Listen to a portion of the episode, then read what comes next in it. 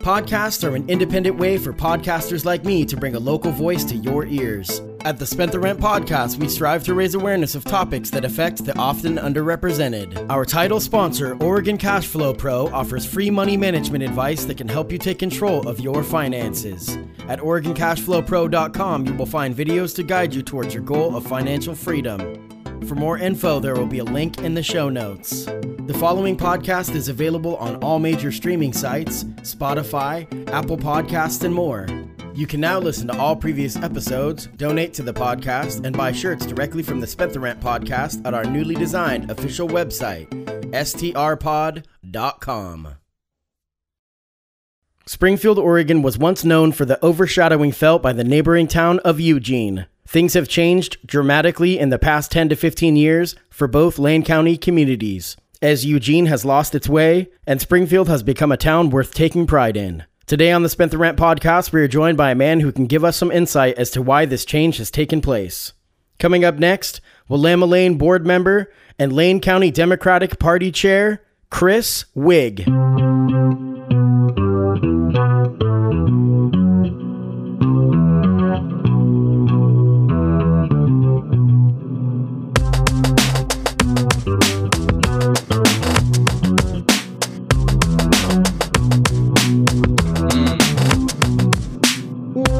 Welcome to the Spent the Rent podcast. I am your host, Patty Rose. My guest today is Willamalane board member and Lane County Democratic Party chair, Chris Wigg. Chris, welcome to the show. Thanks for having me, Patty. I want to give a little back history or backstory on how this came to be, and I want to give you a thank you for for doing this. This we had to reschedule some things.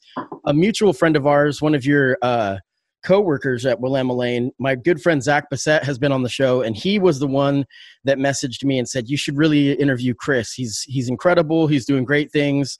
I think he would be a great guest. So I reached out to you, and and you pretty quickly agreed to do it. And then we were going to do it last week, but I was just so needing a break. And so I pushed this back a little bit and you were super gracious. I was definitely after Bernie Sanders dropping out of the campaign, I was a little bit frazzled and you were super awesome and I want to just I want to tell you how much I appreciate your kindness in that. You you had told me it's like if if you need anything, I totally understand it. If you need anything, just let me know. And that went a long way was with me. So I definitely respect you as a man of character and so I appreciate you being a guest on my show. Oh, well, thank you for those kind words. Yeah, that was really touching to me as simple as it is because in that moment I just needed kind of understanding and you and you definitely gave me that. So I definitely appreciate that. So I mentioned a little bit about who you are. Uh, so we'll talk about that a little bit more. One of the things that we're going to get to in a little bit is that you are on the Lane County Democratic Party and you're a chair member. And we're going to talk about that in a bit. But I wanted to start off with talking about Willamalane and what yeah. Willamette Lane is. So you were a board member for, for Willamalane. And t- if somebody just moved to Springfield and they're unfamiliar, what it what is Willamalane? Oh, great! Yeah, this is a great question. Yeah, so, yeah. Willamalane, um, Oregon has a great thing called special districts, and that that is if the taxpayers within a certain jurisdiction want to levy taxes against themselves, you know, against property taxes, to provide a specific service that there's a pathway for them to do a ballot measure, um, that there has to be a vote of the people to create a special district. And that Willamalane is both the very, it's kind of like a school district, but not just for schools. And so Willamalane is the first special district in the state. Um, that it, the in fact, the laws that create special districts were created um, in order to facilitate Willamalane being able to exist. And this is back in like the 40s. Um, if you've ever anybody who lives in Springfield has ever been to Fort Park, well, Fort is named after Judge Fort, who was the guy who got all of Willamalane started. And the mission at the very beginning was to create parks and recreation opportunities so that um, it would keep kids from doing crime and drinking and experimenting with drugs, but so that there would be positive things for them to do. And that Willamalane has stuck true to that all the way to this day and does so much more. And so um, Willamalane is uh, it is an independent park district. So, like in Eugene, the parks are part of the city of Eugene government. The parks are run by a division of the government um, that the funding for the parks has to compete with the funding for all of the other priorities. And Springfield does it differently. The Springfield voters have decided that the Springfield parks are going to be separate. And so being a board member of Willamalane is essentially like being the city councilor of just the parks. And it's really, really cool because um, when I went out and knocked on doors to run for my first campaign for Willamalane, just talking to people about their um, multi generational experiences and relationships with Willamalane. I spoke to grandparents who they went to Willamalane when they were kids, then they took their kids to Willamalane, and now their kids are taking their grandkids to Willamalane. It's, yeah. it's amazing stuff. Yeah. Yeah, and, I've got great real quick. I've got I've got great memories. I mean, some of the facilities that again, we're going to act we're going to assume that people that are watching or listening to this have no idea. So we're going to say things that pe- a lot of people obviously know, but for some people they may not. And you know, Willamalane has the wave pool and then has the pool on Mohawk or 14th or whatever it is, Centennial in that area where they were kind of ahead of the, of the curve too putting in the skate park and that mm-hmm. skate park brought, I mean, Tony Hawk came out when they launched that. That was incredible. So Willamalane, one of the things that I really admire about the work that they do and what you guys do is that they listen to the people. You know, and I've I talked to Zach, and Zach had mentioned some of the things about uh, um, Latin outreach, and so the Hispanic community and how they're trying to really work with the Hispanic community in, in Springfield as that's grown, and that's incredible stuff. You know, because they know the demographic, and this is what needed to change for Springfield. We're going to get about uh, get to that in a little bit about the changes in Springfield, but you can continue on about Willamalane. How did you get involved with it? So I got involved with Willamalane um, a little more than two years ago now. Um, my fiance, now fiance, and I, we bought a house in Springfield, and then when we were, you know, deciding that we're we're gonna this is real, like this is to be permanent, we're to start a family we started to look at houses. Um, we started to look in Eugene, and that we quickly decided that we wanted to be a part of Springfield. Um, so we, I mean, we chose to come here. By the end, we were only looking at houses in Springfield, um, and that we, you know, looked at a dozen houses, and that one was really great for us. And so now we live over on Pleasant Street, um, off of Centennial, in between Fifth and Mohawk, um, in that oh, wow, neighborhood yeah. right there. Yeah, that's where I grew up kind of across from uh, um, Hamlin Middle School. And so when I was thinking about how do I want to get plugged in, because when I when I lived in Eugene, I was the chair of what's called the Civilian Review Board, which is the um, the citizen committee that oversees and like reviews investigations into allegations of police misconduct. So I was really involved there. I was really involved. Um, I was on the Housing Policy Board, which I have been on. Um, I was on for about two years, and I dropped off, and my term ended December 31st of last year. And so, you know, I've been involved in community endeavors, and um, I ran for city council in Eugene in 2016 and I didn't win. Uh, but, you know, so I've run for office before. Um, but when I came to Springfield, you know, looking at the planning commission and the budget committee and the different the different ways that people can plug in, uh, Willamalane really stood out for me. One because uh, an independent park district was something new for me, and that I thought that that was just a really really cool idea. Um, that my job my day job is that I work as the director of the Focus Treatment Court program. Um, I work for an agency called Emergence, and that we deliver drug and alcohol services to individuals who are involved in uh, the Lane County Adult Treatment Court, which most people know of as Drug Court, Lane County Veterans Court, and Lane County Mental Health Court. And so I see kind of like on the back end, like what does what what happens to people when they don't have good options when they're kids? I also back in the day i used to work at the children's farm home up in corvallis which is a psychiatric residential treatment facility for teenagers. And so the idea of how willamalane programs like youth sports and that that that core mission at the beginning of the district of you know judge fort got this all together so that youth would have good options that that was really really appealing to me. And that as you know i am you know going to get married next year, presumably that uh, if everything stays according to plan, that we're going to start a family someday, and then I'm going to be a dad. And so, what kind of community structures do I do I want to have in place for my kids someday? Right. And so Willamalane just really jumped out, and that there was the opportunity. Um, there was a vacancy on the board in uh, in January or February of last year, and that I was fortunate enough to be appointed to that vacancy. And so I was appointed first. And then in the May election, I ran in the May election and I uh, that Willamalane the district, the way the election works is pretty interesting because most elections, you even if the districts are at large, you run for a specific seat. And so uh, Willamalane doesn't do that; it's just straight up at large. And so the way that it was set up that time is that there were four people running for three positions, and that the two top vote getters would get a four year term, and then the third vote getter would get a two year term. And then I uh, was able to be the top vote getter. And so I won a four year term on the board last May, and that started July 1st of last year. And so here we are. That we're, uh, you know, how many my, board how many board members are there? There are five board members. Um, okay.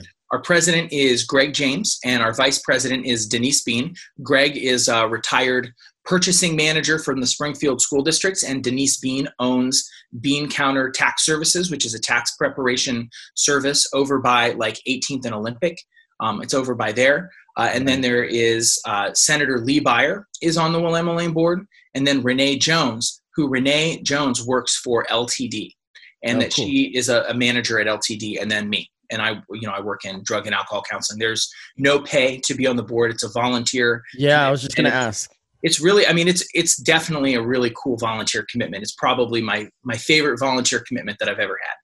But that's really cool, and it's it's really service. It's public service. I mean, mm-hmm. and obviously there's stepping stones because you know you go on your Facebook page and it says politician. Like you have aspirations, which is good, you know, and you've done a lot of work. But that's a lot of that's something that people don't understand when it comes to local government is a lot of these positions are not paid.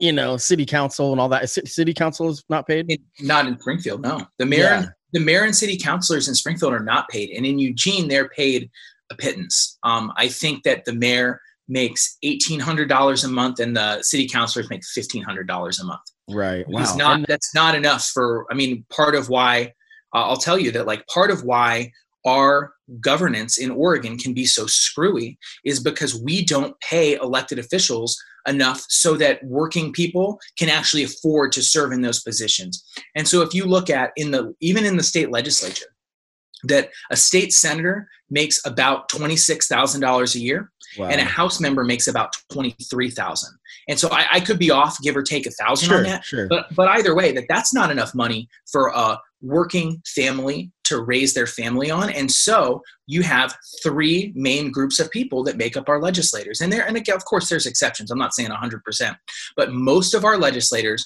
are either A, retired, B, independently wealthy, or C, have a wealthy spouse. And so that those three groups of people, and if you look at the laws that are passed by the legislature, most of which I think are pretty good, you know, as a, as a Democrat, I'm pretty happy with what they're doing. Still, there is clear, and even though they they try, I think that they try to be as inclusive as possible, but that you see that um, that not everyone is represented, and so that the laws skew a certain way. Um, if you look at city councils, right? City councils, both in Eugene and Springfield, have a very disproportionate amount of homeowners that are on the city council, and also, you know, the opportunity cost to be on the city council isn't as high, so more working people can can serve in those capacities. But you know, you look at 50. This is something we talked about in Eugene a lot. 51 percent of the people who live in the city of Eugene are renters 51%, and that there is one renter on the city council, and it's Republican Mike Clark, who actually his politics are the most hostile to renters out of all of them. And wow. so that 51% of the people, their primary interest, housing, is not represented. And so I'm super excited that this year on the council and the elections in Eugene, we have some really solid pro housing candidates we even have, I mean, we have two pro housing candidates in Ward 1. We got Tim Morris and we have Eliza Kashinsky. We have Matt Keating in Ward 2. We have Claire running for reelection, who is consistently one of the better counselors on those issues in Ward 7. And in Ward 8, we have Ryan Moore um, and Randy Groves, who both are pretty solid on the housing issues. And so that that's, you know, that that's going to be a major, I mean, elections have consequences, right? And so that you know is i think has the potential to make a major difference because you know when you look at i mean we're going to we have the potential to replace some of our lowest performing counselors with fresh faces who have new ideas and that are you know have the vitality to carry them through. And that that's so you know I, i'm not a part of eugene politics really anymore except i'm the party chair but it's really exciting to see that happening finally.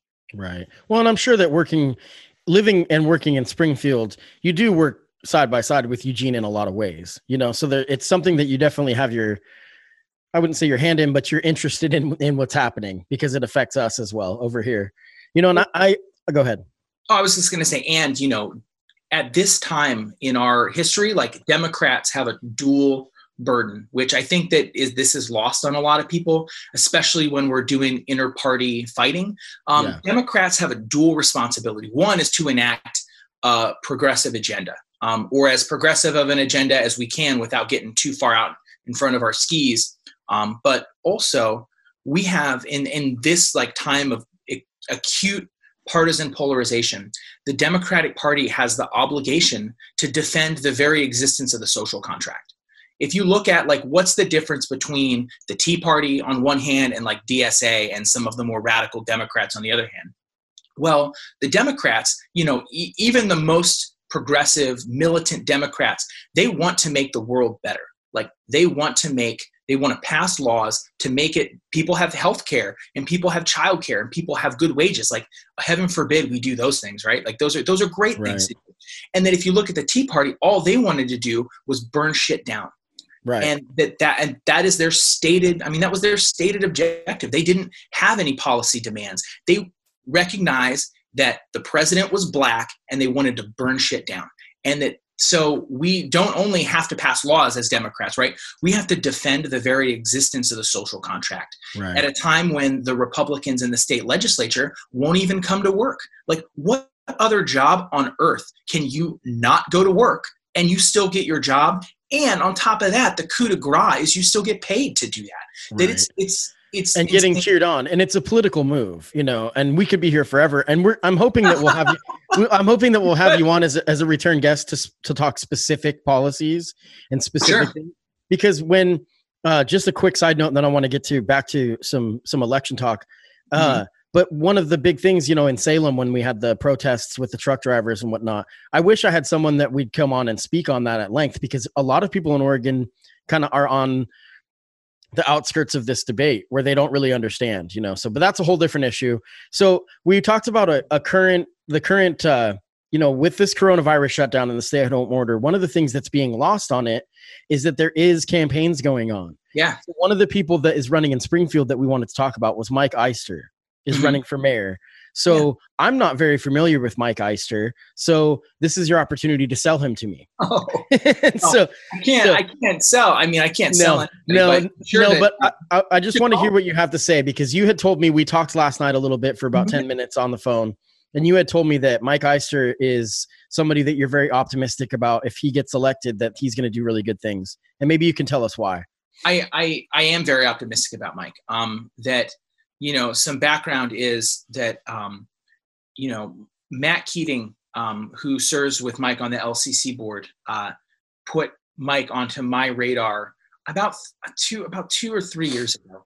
Um, as this is a guy who really gets it. That this is a guy who is participating in, you know, I mean, politics, but like politics of like board service and like volunteerism for the right reasons. This is a guy who you know, as a party chair, you know, this is a guy who you should have on your radar that he could do something really great um, because he's he's a good person that he has good like I mean community values that he puts Springfield first and he loves Springfield. And so Matt Keating, so I've been thinking about and I started to get to know Mike maybe about three years ago.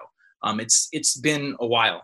And so when Mike decided that he wanted to run for mayor, I was I was thrilled um, that Mike is the kind of guy who, you know, there there's I, I mean there's infinite kinds of leadership, right? But there's, you know, I think about leadership as there's the kind of leaders who like they want to sit at the head of the table and they want to hand out everybody's assignments and tell everybody what to do.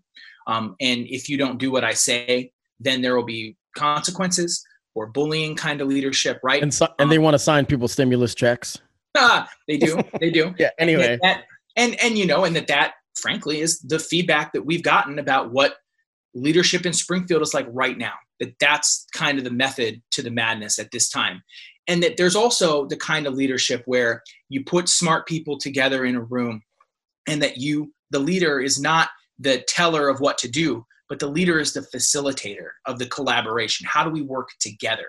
Um, and that, you know, I will say, like, it's kind of, I mean, you think about John F. Kennedy's uh, you know that he had the the brain trust the abraham lincoln's team of rivals like that that kind of leadership where you bring people together you don't have an agenda you know set in stone at the beginning and you let people collaborate and come up with the best thing to do and that that's the kind of leadership that mike has demonstrated and that he's done it he's been a part of everything. He is the chair of the lane community college board right now lane community college is one of the biggest economic drivers in our community and he is yeah, sitting yeah. in a catbird seat over there he's the vice chair of the springfield utility board the board of directors for sub and so what they're doing there is that they are keeping our water rates low and our electricity yeah. rates low. And if you have, I mean, moving from Eugene to Springfield, having oh my gosh, now having sub, man, like that, that means a lot to that means a lot to people who live here, and that he gets it.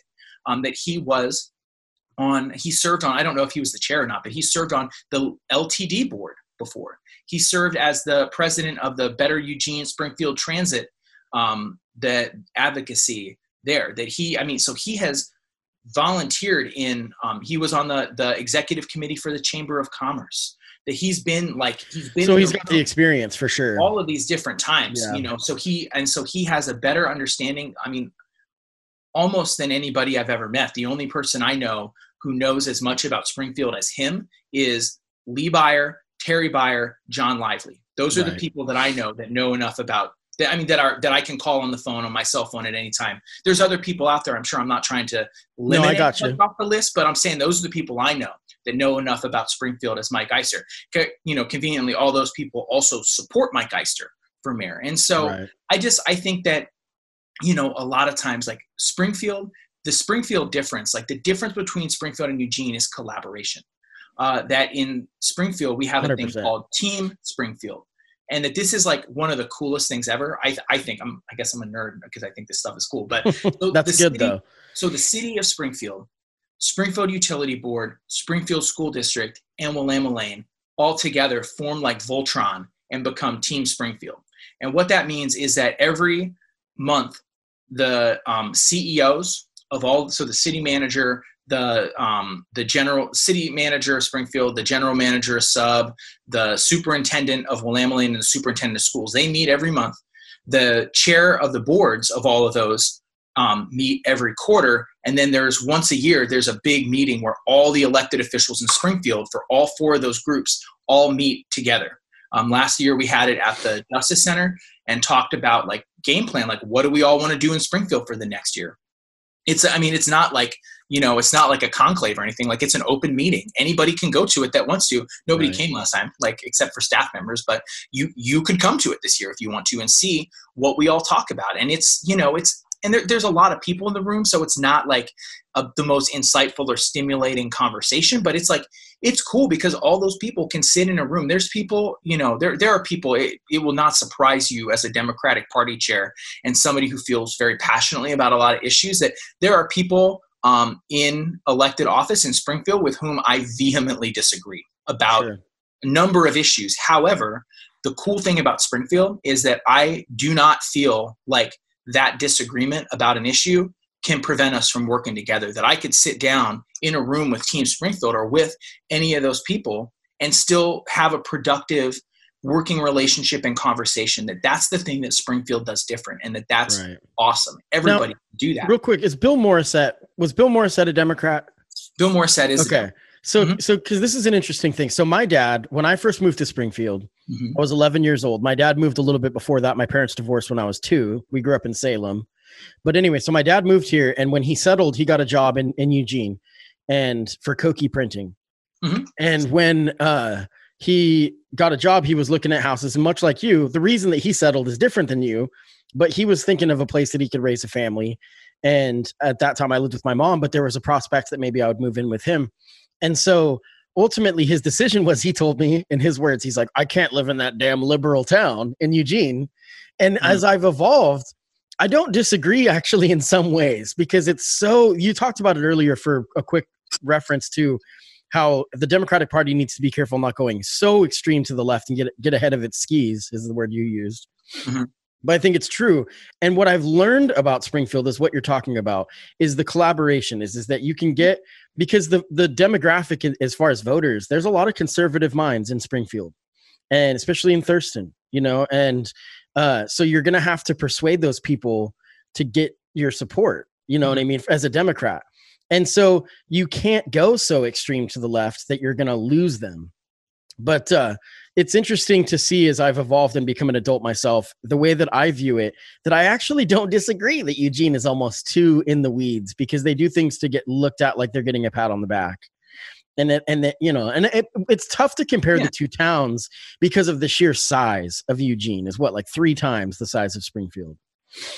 I would also, you know, I don't think that the biggest differences are actually um, ideological. Like, I think that some of that ideology is like almost like superimposed on Eugene because of people go to the city council and yell at the city councilors, sure. right? Like, I don't think that the actual governance, um, you know, there's not really a Republican and a Democrat way that are different to get the trash picked up, right? Like there's not really a Republican or a Democrat way that's different to make sure that the roads are in acceptable condition. So like the mechanics of local government is relatively, you know, uh, I don't want to say nonpartisan because I don't think that that's true, but I don't I don't think that that is very polarized. I think that that the political climate is more such and that somebody told me i don't even remember who who said this i can't take credit for making this up but they said that the people, the biggest difference between Springfield and Eugene is that in Springfield, the people who are the most involved in Springfield are the people who love Springfield. Sure. And then yeah. in Eugene, the people who are the most involved are the people who hate Eugene. yeah, so, that makes sense. Like, and and you can see that from like the tenor of the conversation. Like, I, I mean, I've been a part of, you know, actions at the Eugene City Council that the DPLC has participated, especially the last time I remember that we were really big, that we were really, really involved, like on the core, like planning level of actions with the Eugene City Council, was during the debate about paid sick time, which, you know, everybody should have paid sick time. Uh, that whole issue ended up like, you know, Christine Lundberg didn't talk to the mayor of Eugene for like I don't know months after that. Like oh, wouldn't wow, speak, yeah. wouldn't speak to her over it. It was so ridiculous. Um, I don't know. Sometimes I think that you know there there's this this I I think that this is a stale and like left over. It's like the appendix, right? Like it only matters when it can kill you.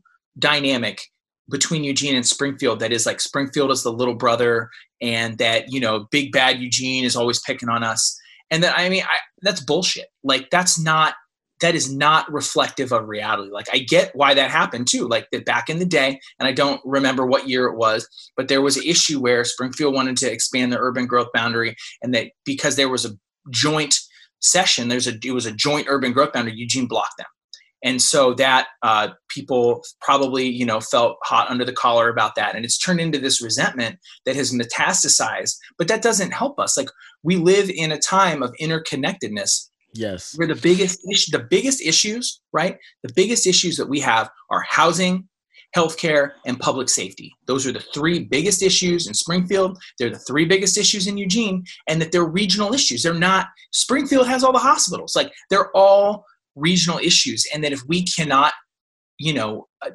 part of one of the things I'm excited with Mike about is that there's an opportunity to reset that relationship to be a lot more functional I think. Right. I think that we can, I don't think we can afford to just hold on to grievances. I think that we need to work together. Um, Springfield does not participate in the Intergovernmental Housing Policy Board.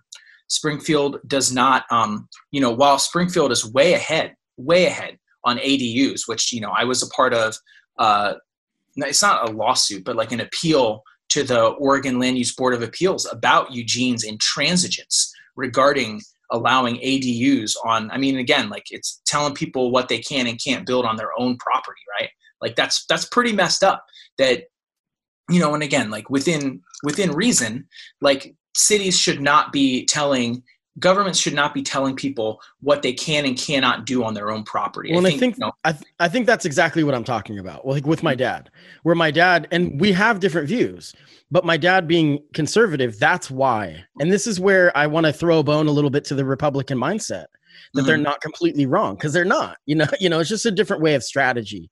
Now you talked about Tea so Party. I, I, w- I would just point out though that the people who fought against the ADUs um, was not just the Republicans, right? No, like, I, that's what exactly what I was going to say. Of Republicans, of the people who fought to have ADUs in Eugene, was a coalition of Republicans and Democrats. So there was a couple of generally Republican leaning institutions involved in that, like the Home Builders Association was really involved right, in that. Right. But also, a very democratic leaning institution, the Thousand Friends of Oregon was a co-signer on that. The AARP, which is like so nonpartisan, it's unbelievable, had signed on to that. And so it was very much like a broad coalition of stakeholders that realized that housing, you know, more people is more important than wealthy white Eugene homeowners trying to keep renters and black people out of their neighborhoods. Right. And so like that that is much much more important. The and irony you, Go ahead. Oh no, go ahead, please. I was going to say the irony of all of that with my dad is, is that my dad then ended up buying a house in the Washburne district, and the Washburne district was like, "You have to do it this way and that way," and he's like, "Nope." he's like, "Absolutely not." Yeah. But so I want to move on a little bit. Um, okay. You had talked about um, John F. Kennedy. So real briefly, I want to ask you some of your political influences on a national scale over yeah. history. Yeah. Over history. So.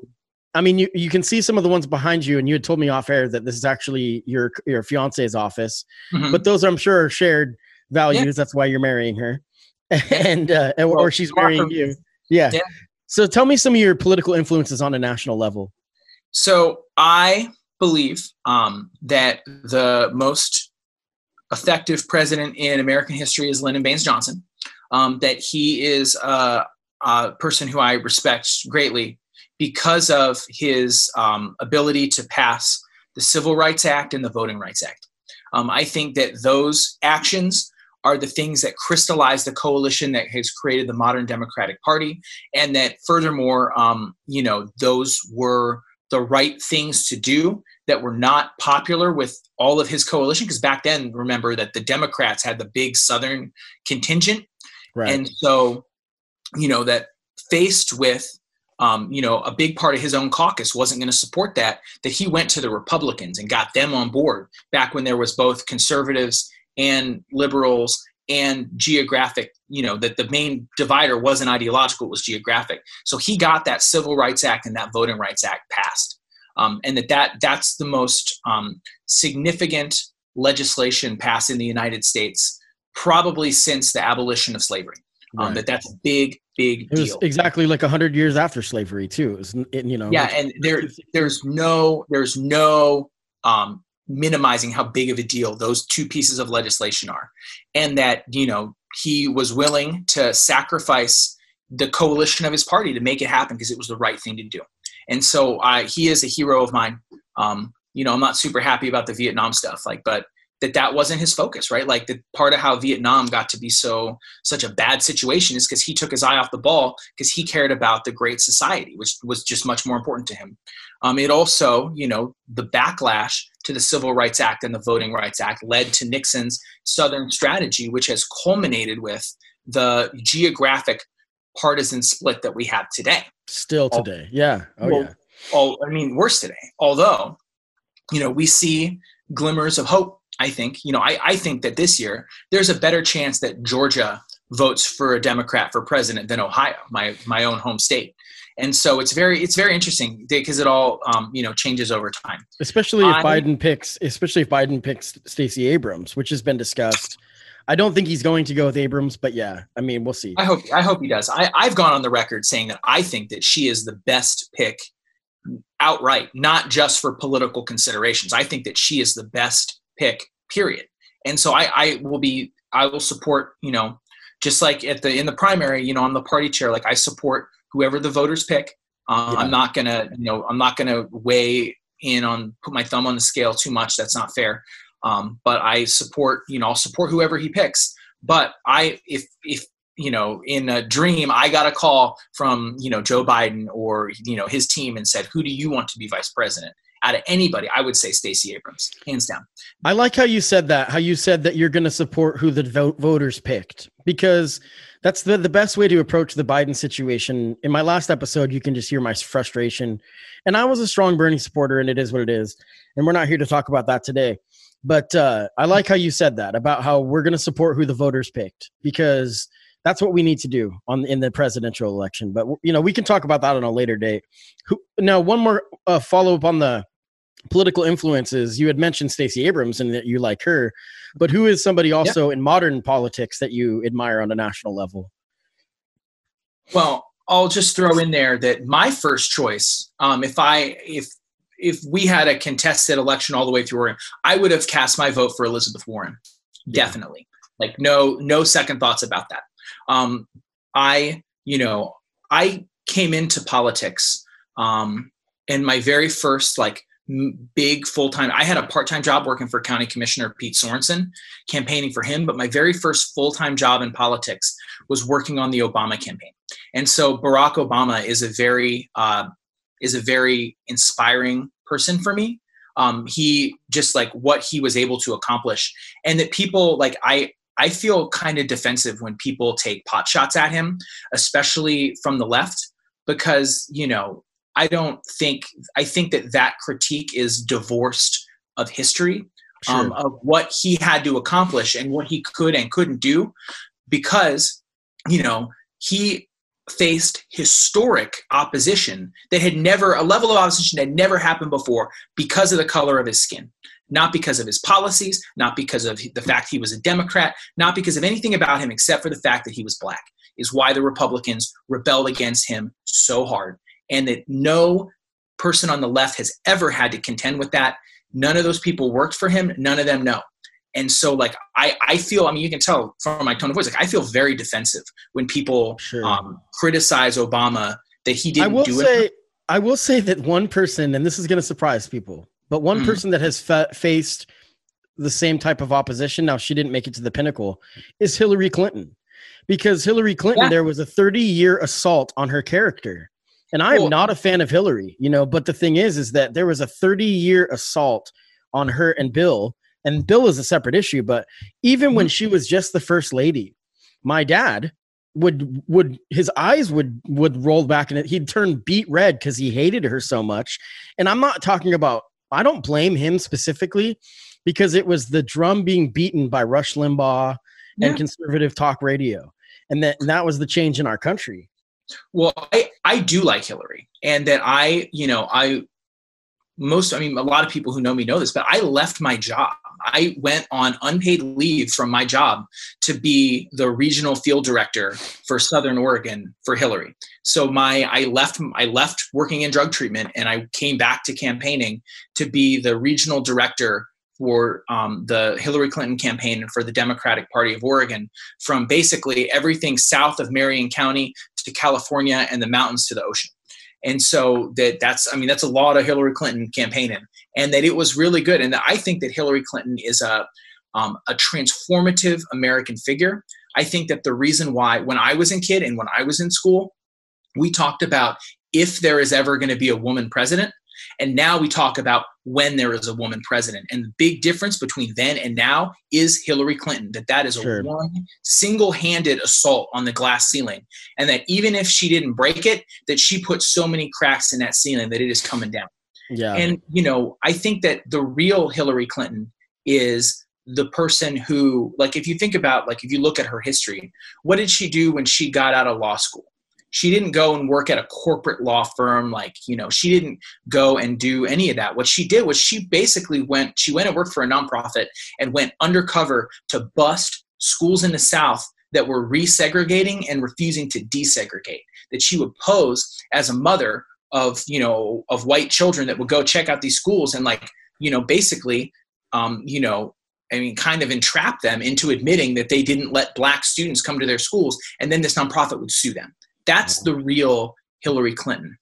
The real Hillary Clinton is the one in the healthcare debate in 1993 when Bill Clinton, first thing, remember, Bill Clinton became president. They tried to do healthcare reform and they tried to do, I mean, Hillary was the, the person who argued at that time for single payer universal health care. And then everybody, you know, because they want to take shots at her because of the compromises that she has had to make along the way, but like every compromise that she ever made was a compromise so that one day not just her but a woman could be president and that sure. that's people like having a theory of change that is sacrifice um, that is the long game and that is not taking shortcuts that that is something that i i don't i lack the words to describe how much i respect that and well you know when she ran real quick when she ran and or when she talked about universal health care Mm-hmm. We've been talking a little bit about it on the podcast. That that wording is so much better than Medicare for all. it's the same thing essentially, or maybe it's different the way they'd work. We could be here for hours on that, but the wording and the and the sales of it, the sales pitch of universal health care sounds so much better than Medicare for all. Medicare for all because people think, well, Medicare isn't working, you know, and I don't know, but we could be here forever. Well, that's really you know interesting, and and I'd like to talk to you more at length on that at a later date. Mm-hmm. Uh, another thing I want to talk about real quick. Uh, this is the stay at home order and the shutdown and one of the dangerous things that this is going to do is that it's going to have a really huge economic impact on local government mm-hmm. because with people not working and then collecting unemployment if they can ever get it but that's a different issue but uh, you know the revenues for taxes are going to be way down come next year when people yeah. are looking at their budgets and so for people like you that are already doing volunteer work it'll be really interesting to see how that plays out because as i mean as of right now i don't know who sets the budget necessarily the mayor and the, and the city you know city council and whatnot. Well how they set the budget is that they have um, every and this is by law so everybody does this the same that every local government that has to set a budget has a budget committee. Um, and that that budget committee consists of the number of members and then an equal number of citizen members. So, like for Willamalane the budget committee is 10 people, the five board members, and then the five uh, citizen members, and that we just appointed our five citizen members at our last meeting for Willamalane And so it's going to be it's going to be interesting. Like I don't know what's going to happen yet. I don't yeah. know. Um, yeah. Certainly, there will have to be because revenues are down. Local governments have to balance their budgets. Um, that Willamalane is in a very financially healthy position going into this. So, I mean, I, I I'm almost certain that we'll have to draw on reserves, but I don't know how much. I don't. I don't. You know, I'm not prepared to comment on any. Right, no, no, right. Yeah, it's too early but, to know. But we'll talk about. I'll have way, you back on when that time comes. I mean, all the way around. So, City of Springfield has six councilors, so they'll have six councilors and six citizen members. Sub has five members, and so there will be five citizen members. Um, I think that Chris McAllister is on the sub budget committee. Um, I think I think that that's where he's at. And then the for the school district is the five board members and the five citizen members that sets the budget.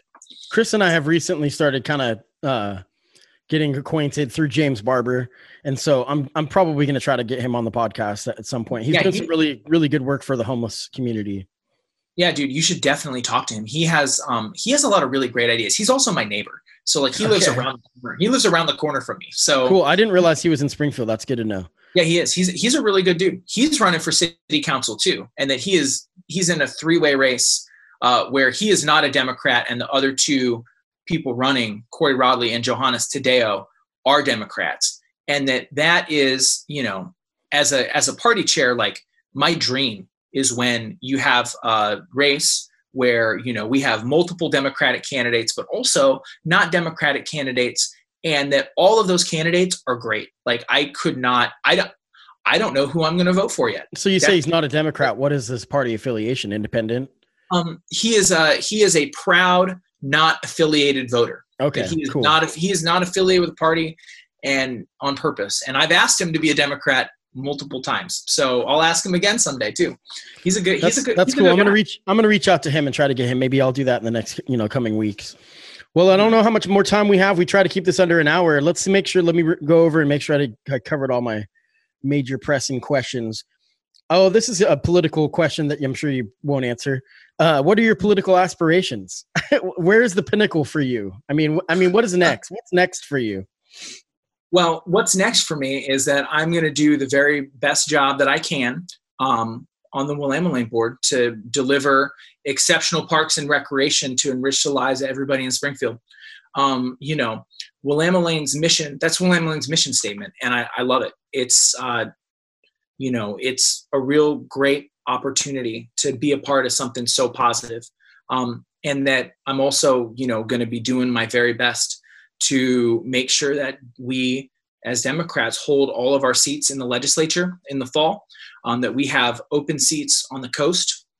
So, Senate District 5, Arnie Roblan is retiring, and House District 9, Caddy McKeown is retiring. And so, um, Melissa Cribbins is running over there. And uh, for the Senate seat, she's a county commissioner from Coos County and is very formidable. Um, she's going to be great. Uh, Cal Mukumoto is a, a small business owner from Coos Bay, who's running for the House seat. I think he's going to do a really good job. We got to make sure that they win. We got to defend all of our legislative seats here in the Eugene Springfield metro area. Um, that our senators aren't up this time. So Senator Prozanski, Senator Beyer, Senator Manning, they're in the middle of the four-year cycle, but all of our state reps are up. And so we got uh, Representative Holvey, Representative Wilde, Representative Lively, Representative Nathanson, and Representative um, uh, Fahey uh, on the ballot. And then we have a pickup opportunity. I, I mean, I'll just tell you, like, not to go too deep into the weeds, but that Democrats have a real opportunity if they choose to accept it in Oregon this time. And that that opportunity is this.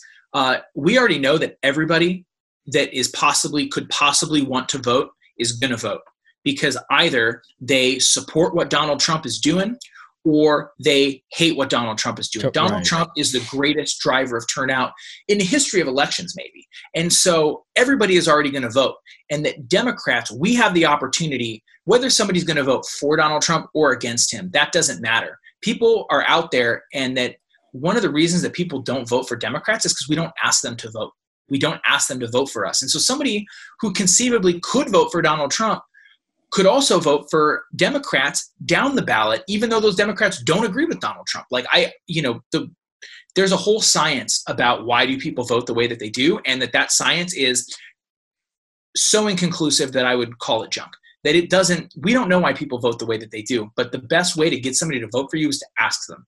And so we have an opportunity in Lane County um, in like the far eastern part of Lane County, including the McKenzie River communities, uh, you know, in Oakridge, where the representative is Cedric Hayden from Pleasant Hill, who I will remind you, like Cedric Hayden, when two years ago, mm, was it two years ago? in when we did yeah two years ago when we had the campaign for measure 101 to like do a tax on hospitals to pay for ohp that the hospitals agreed to in advance cedric hayden bankrolled straight up this guy who's a state representative bankrolled the campaign against having ohp and then he sent out a fundraising letter to people, including Democrats, bragging about how he spent all of his campaign money on this campaign to take away people's OHP. And will you please give me a campaign contribution? Wow. So that guy, that guy is trash and that yeah. there is a good candidate running against him who is a Bernie Sanders Democrat and a supporter of Doyle Canning, who I know you have had on the show before. We're going to have her again on the show. Actually, that's what I was going to talk about next. Um, a guy named uh, Jerry Samaniego is running in that House district, and that I think that he has an opportunity to win. I don't. I don't think that he's favored to win, but I think that that we have an opportunity to engage people who are going to vote, and that like, can we get them to vote down ticket Democrat? Regardless of who they vote for for president. And then i think that that that is an opportunity that you know that is a decision uh, allocating the resources to do that is a decision that is made above my level. Um, but that that is something that i have had conversations with the state democratic party about um, had conversations with senior staff members for our you know federal representatives that are going to be on the ballot this year with them about that this is an opportunity we have an opportunity to just expand what we do and that but there's not an easy way. There's not a shortcut. There's not an app. There's not we can't buy ads to do it. We got to go out and knock on people's doors with a real human and talk to them about this is why you know even regard like i don't want to talk to you about who's who you're voting for for president. I want to tell you about this guy running for this seat and how they can make a difference and if, if we can do that, which, you know, hopefully the social distancing will be over by then and we can, then we have a good chance to win. So we have a good chance to win. Democrats can win seats in 2020 that we will never be able to win again, that we won't be able to hold in 2022 when Trump is not on the ballot. That we, we have an opportunity to do something really awesome. And I, I hope that we decide to take it. So uh, I'm going to talk about my coming, my guest coming up. Doyle Canning is one of them. I want to give a shout out to my title sponsor, Oregon Cash Flow Pro. OregonCashFlowPro.com, giving free money management advice, which during the shutdown has been very good. So head over to OregonCashFlowPro.com and check out what he's doing. Uh, so yeah, you talked about Doyle Canning. She's running in the fourth district for uh, Congress. She'll be on the show on Monday. And then I've got another guest that is actually running. He reached out to me. His one of his people reached out to me. His name is Albert Lee He's running for Congress. I think it's the second district, but it's in Multnomah County. So we're going to talk a little bit outside of the area. But you had mentioned the Bernie camp. A lot of these people would are called Justice Democrats, and Justice Democrats. Mm-hmm. If people are unfamiliar, should look that up. There's a kind of a wing of the party that is really one of the things Bernie Sanders was able to do was to inspire young young people to run. I'm talking under 50, you know, but to run and to get mm-hmm. involved. And you know, I really appreciate you doing this show and you have shown me that that and we talked about this on the phone last night. People in local government are approachable. And so if there's a question and I wanted to ask a question before we get out of here about what people should turn to for information your answer to me last night was for local information was you can reach these people whether it's on facebook and so in the show notes of this i'm going to put a link to your political facebook page it's like friends it's mm-hmm. at friends of chris wig. And you're somebody that is willing to talk to anyone that wants to reach out if they have a question about springfield government. And i think that's really cool. And you know i'm going to have you on. This relationship is going to build. Uh, every time i have a guest for the first time it's an introduction to my audience. So this is chris mm-hmm. wig. And i really do appreciate you talking to us and telling us a little bit about this. I want to say that your passion and your love of springfield is something that i think is going to take you far in springfield government well, so this is really cool yeah man words. yeah i i think that um you know i one of the things that people the two the two big things that people don't know about local government that I have learned. One is that we don't make any money. Um, that being a local government official or being a legislator uh, does not you don't get paid to do that or get paid very much. And so, like you know, the people who are on the city council and on the school board, that those are they're volunteers, and that you know, I don't always agree with every decision that everybody makes, even the people who are Democrats. I don't always agree with that decision, but that I, you know, respect and love volunteerism. Um, I think that volunteerism is the thing that will save this country um, from the kind of the dregs of like I don't know this this idea of like there there's an idea circulating right now in the media. Um, a guy named Eitan Hersh just wrote a book, and it's called "Politics is for Power." And the idea behind it is that political hobbyism, as opposed to doing real like coalition building and politics, uh, that that is kind of like why we're so messed up because people reading the news and commenting on facebook and posting on twitter like that's not actually making any change like it's not but if you go to your city councilor like you contact them and you have an idea and you work with them to like pass a law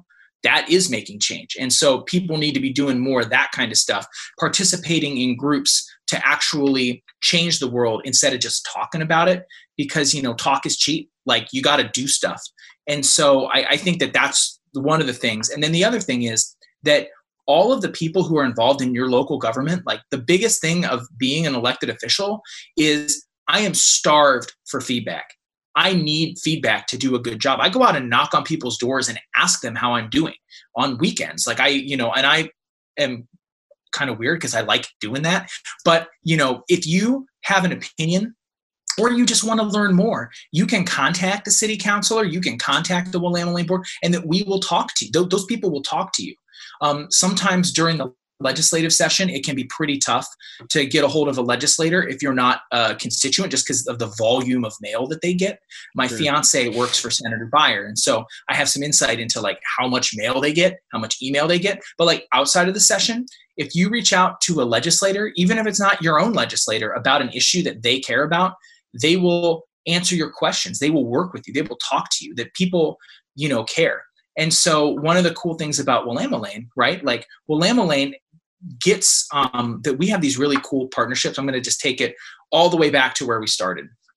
And that so when we built the when Willamalane built the trails in the Thurston Hills, that they worked with a group called the Disciples of Dirt, who is a mountain biking uh, community volunteer group, and that that they um, because of this partnership, the Disciples of Dirt volunteered and built mountain biking trails through the Thurston Hills that any citizen, any any Springfield or anybody, any person at all who has a mountain bike can go ride on these trails that are on yeah.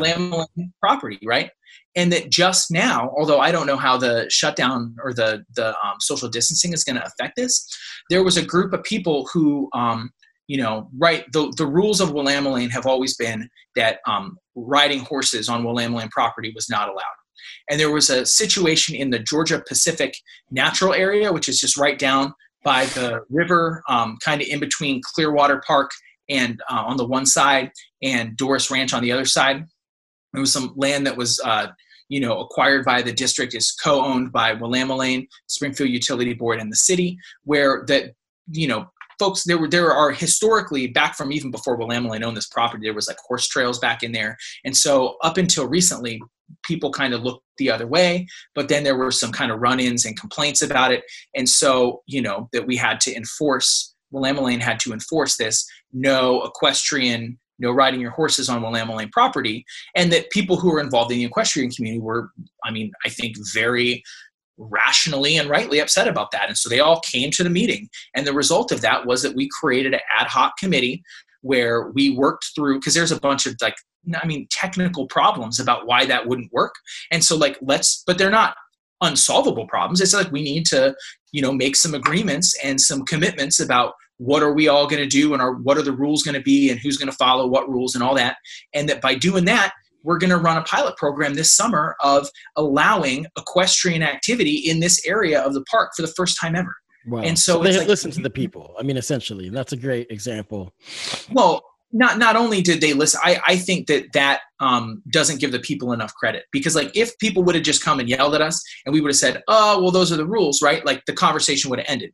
But that's not what happened. What happened was that the people came and that we as a group were like we should figure out a way like these are there are issues here but they're not issues that are not solvable. They're issues right. that that if we just you know work on it then we should be able to do it but that we can as a board do that on our own that members of the equestrian community also have to step up and do it and that they did. They participated that they were able to work it out and so now we now we can do it and it's awesome. Like that that's right. the kind of collaboration that i like to see in you know local government that that's that's the kind of thing that you don't you know i i mean i believe that um our rep people like they think about politics as just being the president right? And and maybe if we're lucky the senate and congress.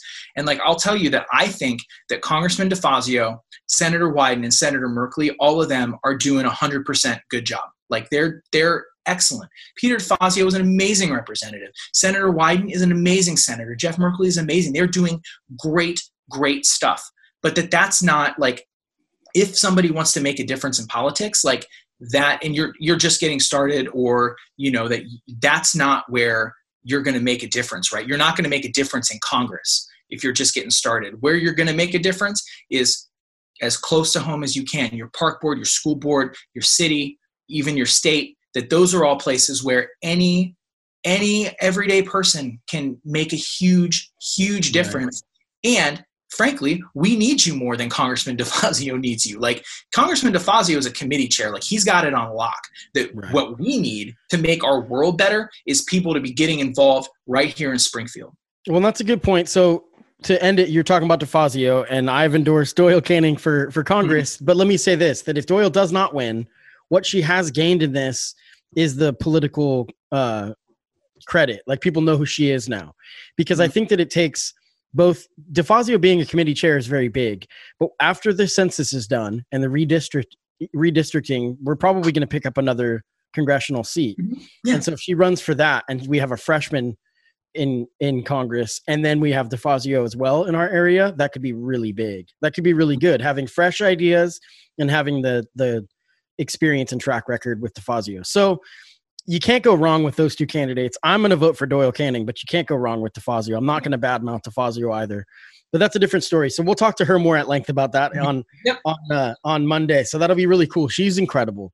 So Chris, this is really awesome. I appreciate you doing this for me, and I have a, I have a feeling that I'm gonna I'm gonna be reaching out to you again, and we'll have you on, you know, maybe quarterly or whatnot. Talk about kind of yep. the the state of the city with Eugene with Springfield. Yeah, I'm happy to come back anytime you want me. I appreciate it. And then I'm going to reach out to Chris McAllister. And this is one of the things I love about building relationships. Coalition building is what you said, and James Barber has told me about. When I started this podcast, James Barber was my fourth guest. And James has been back on a ton of times, and he's my title sponsor for the show.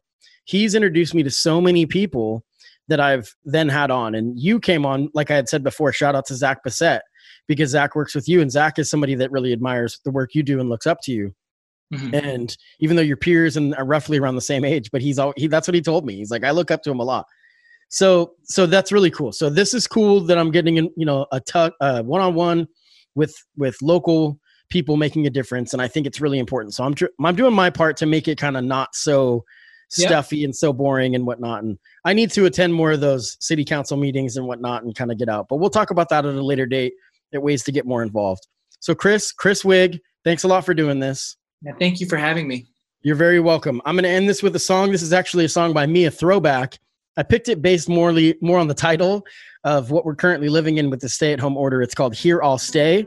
So this is me, Self Esteem But Willie, with Here I'll Stay. Chris Wig, thanks a lot. Silence inside, an empty mind with hills to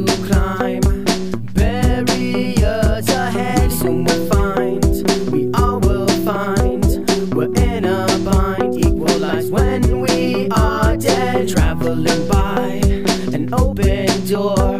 We're wanting more of the things that drag you down. All of this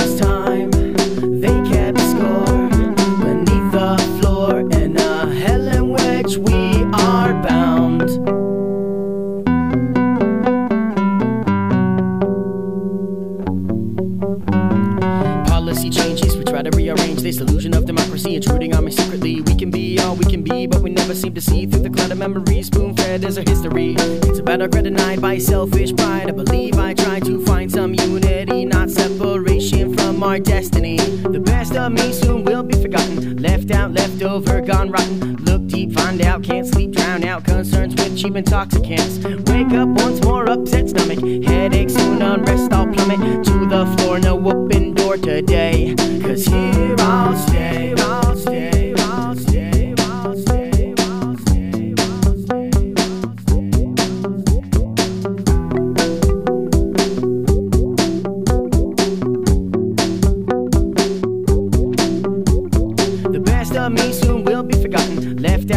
over, gone rotten. Look deep, find out, can't sleep, drown out concerns with cheap intoxicants. Wake up once more, upset stomach. Headache soon, unrest, I'll plummet to the floor. No open door today. Cause here I'll stay, I'll